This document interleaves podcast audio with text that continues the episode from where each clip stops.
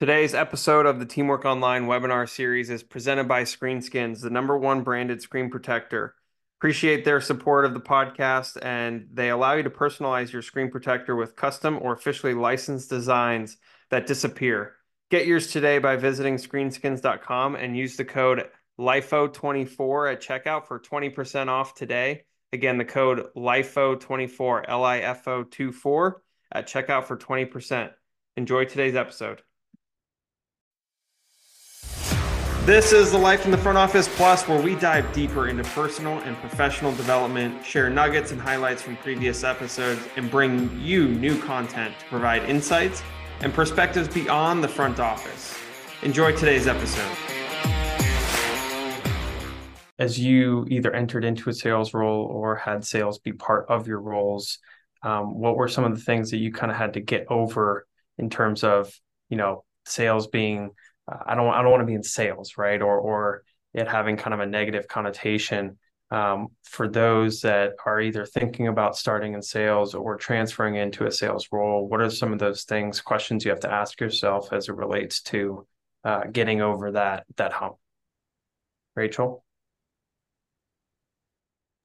Yeah, it's a great question. And I and I think that, you know, as you approach like whether it's interviews or if you're in a job and thinking about selling, like and how do you approach yourself like selling yourself, the easiest thing that I always say, and I know it's cliche when you hear it a lot, but it's like the best person who's going to be able to sell you sell yourself is yourself, right? Like there's you're you're going to be your biggest advocate.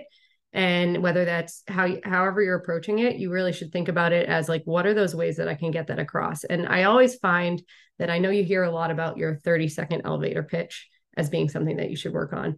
And I would take that a step further to think about how do you take your 30 second elevator pitch and make it something that is organic. So it's you're knowing the top points within your elevator pitch that you really want to hit on. And then when you're in a conversation with somebody or if you're meeting somebody for the first time, how are you able to throw those points into the casual conversation? So it's not as much about taking that elevator elevator pitch and verbatim like sitting in an elevator oh my god i have to repeat everything i need. Like no it's like all those points that you want to hit on are important areas that you can really shine. You want to be able to highlight those to the next level. And so knowing it really well allows you that opportunity to take it into any conversation you're in and be able to kind of highlight this is where i can really apply to what you guys are doing or this is how i can take things and move move what you're doing and recognize that the knowledge and background i have applies to what you're doing so I always think it's that 30 second elevator pitch, but almost expanded uh, in terms of the approach. When I think about like things like the 30 second pitch or when I was in grad school, it was like, oh my God, I got to make sure I have my script right and get right. I have to like, I, I don't know, like I felt like I was like getting ready to put on a production, even though I was not qualified to whatsoever. Um, obviously there's still like environments and certain cultures that lean towards formality and trend more that way but I think one of the breakthroughs I had was realizing like, wow, like trying to humanize this is actually like really important, both on that level, but also to your point when you said um, the idea of like weaving in, making it more organic, like figure. And I think the prerequisite to that is really understanding your product and service really well to the degree where you can articulate it in any context and in layman's terms would be sort of two of the breakthroughs I had when you when you said that inspired me to think about that. Um, I had to take this speech class my freshman year. I was so nervous to take it because I hated speaking in front of people. Now it's like I, that's what I love to do. But I remember pushing it to my junior year and having to drink a beer before I actually got up and and, and spoke to people. That's how nervous I was. And and that's like sales is, is you're selling yourself, you're out there pitching yourself. You know, I, I never thought I wanted to get into sales. I remember my first interview with the Cavs I got laughed out of the room because I, they, they were like, okay, you ready to make some phone calls? I was like, no, I, I, this is miserable. Like, no, I don't want to do this. And I actually realized, you know, sitting down and talking to people that sales is a great way to get into an organization. I just didn't know much about myself once I graduated from school, but I, I sat and I talked to people and I listened and I realized that this was something that I wanted to do and I I grew to love it, right? I I enjoy sales so much. Like I try to sell people at the grocery store when I'm in line. I'm like, hey, that gum is great. You should buy it. Like I I'm just this is the this is my jam. Like I love doing this. So um I would say you'd be surprised. It, it's not an easy job in the slightest. It really isn't. Um, but for ones that want to get into the sports industry, it is a, it is an easier path than most. Um, but two, um, it, again, I keep going back to this the ability to control your own destiny. Like you can make some really good money um, if you sell things and you're successful at it. So um, for those that are nervous, uh, you know, take the step. Uh, what's the worst that can happen is people tell you no. Um, but sales is a numbers game. The more you do it, the better you're going to be. I don't want to sugarcoat everything, right? Like sales is hard. Um, there's definitely, you know, Allison, you said UK, you can make more money. Like there, there's definitely a lot of positives, but there also has to be something you don't like about sales.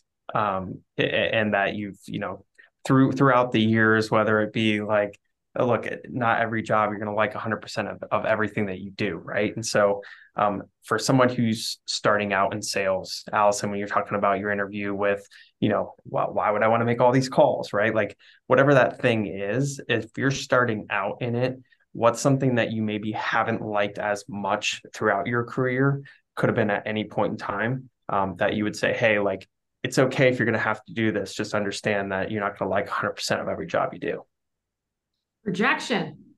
I mean, that's the biggest thing, right? Like being told no, it sucks. Um, and unfortunately, I get told no a lot. So I hear it a lot. It, it just, um, you have to have thick skin. Um, you have to realize that it's not personal. Um, and it's just part of the job. But yeah, rejection is like, gosh, I mean, if it just, it, it kills you sometimes. I mean, sometimes you go home and you're like, dang, today sucked. Like I'm miserable. Um, and then like yesterday, I got a verbal from a great brand and I'm on top of the world. So it's like, it's so cyclical sales, the ups and downs. Um, you just got to kind of roll with the punches with it. Um, it's, it's not, it's not for everybody. Let's just say that. And a lot of people in the comments are saying every no is the next opportunity. It's like the best thing with a no is like, okay, you can wipe your hands of them and move on and know that they're not a candidate. And then you can spend your time going with somebody else. So I do think that that side of it's true, but no suck. My thing would be too is like I am not a fan of prospecting, and depending on what role you're in, some of them they give you your kind of lead list, and it makes it a little easier when you have to go out and prospect for yourself. That was always one of the hardest things for me because it's like, where do you even start? How do you even approach it? You know, it's like said finding emails, finding contact info was always a challenge, and my piece there is just thinking through like how do you segment it in a way that's tangible day after day? So whether it's by category and you kind of say okay i'm going to understand this whole category and get it to an expertise. Or if it's by region and say okay i'm going to really tackle this one area and get there. Whatever it is to compartmentalize and shorten and make it feel smaller versus like the broad scope oh my god prospecting how do i get to 50 every single day? Like or whatever your numbers are like how do you make that something that's more tangible? And i think once you get past that it makes it a lot easier to go into the day to day and i hated prospecting. I moved myself to a role that i don't have to do as much prospecting anymore because it's my least favorite thing. So sometimes just shifting roles solves some of the problems too. Yeah. Oh well you you came out of a great machine to learn that lesson rachel at the tour that's for sure. Uh, we do it we do it really well there.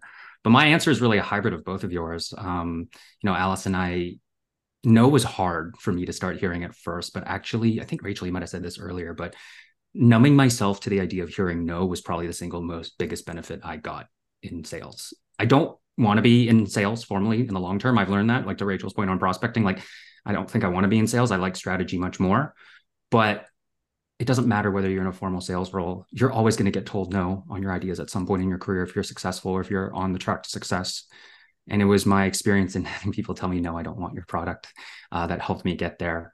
Uh, so I would do it all over again. Um, but something else that I kind of also learned during it too was um, sales is so important to like the lifeblood of an organization, right? Like it usually keeps the lights on. It's the thing that's proliferating products and services. So I tried to always find ways and things that I liked during it. But um, I think one of the things that also triggered me too a lot was very tra- like the transaction when the when sort of what Rachel had said about trying to meet numbers versus what Allison had mentioned, then you send yourself sort of into like this intense cycle of hearing no.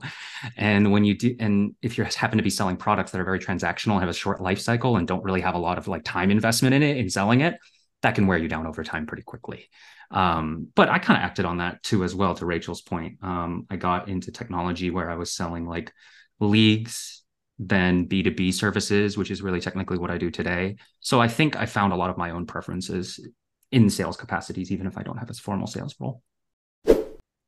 Yeah, I think just to make the point of like sales exists in so many different ways, and it's not just ticket sales or group sales or suite sales or sponsorship sales, right? There's so many different avenues in which you can be on the business development side, or you can be in roles that support business development as a whole and you don't have to actually be the one that's selling but you can be in you know in the weeds or behind the data or whatever it might be that ultimately helps that process um, that helps Rachel prospect or or you know something of that sort right? There's there's a lot more roles that are being built out today.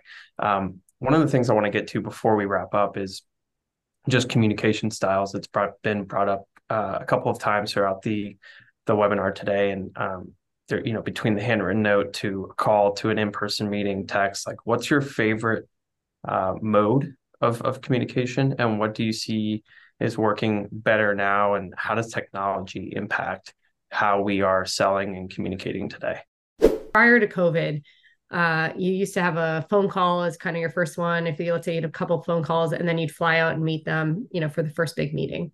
And it took a lot of time. It was a whole day, and that meeting might end in a no, you know, from a qualification or anything, but it was still you had to kind of fly out and do it. And I think Zoom has allowed you the opportunity to not have to do that and then take the time for some of those bigger meetings where it's really justified and you know okay this is a closing meeting we can make it work or it might be something different and granted those are for partnership sales so those are going to be on a bigger scale it's going to be something where you're having more of a conversation but i think for any level of sale just being able to have a zoom where you're face to face you can have more of that upfront chatting right before the meeting starts. So much of that plays into the relationship building and being able to build that communication up front has gone a long way. And i really i think personally it's been a great thing for my level of sales and what i do. But you know i, I do know whether it's i think calling anything where you can kind of talk to a person is going to be better than just an email or a, an outreach.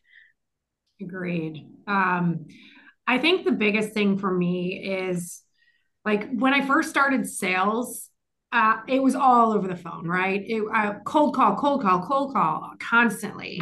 Now there are so many different ways to communicate with somebody.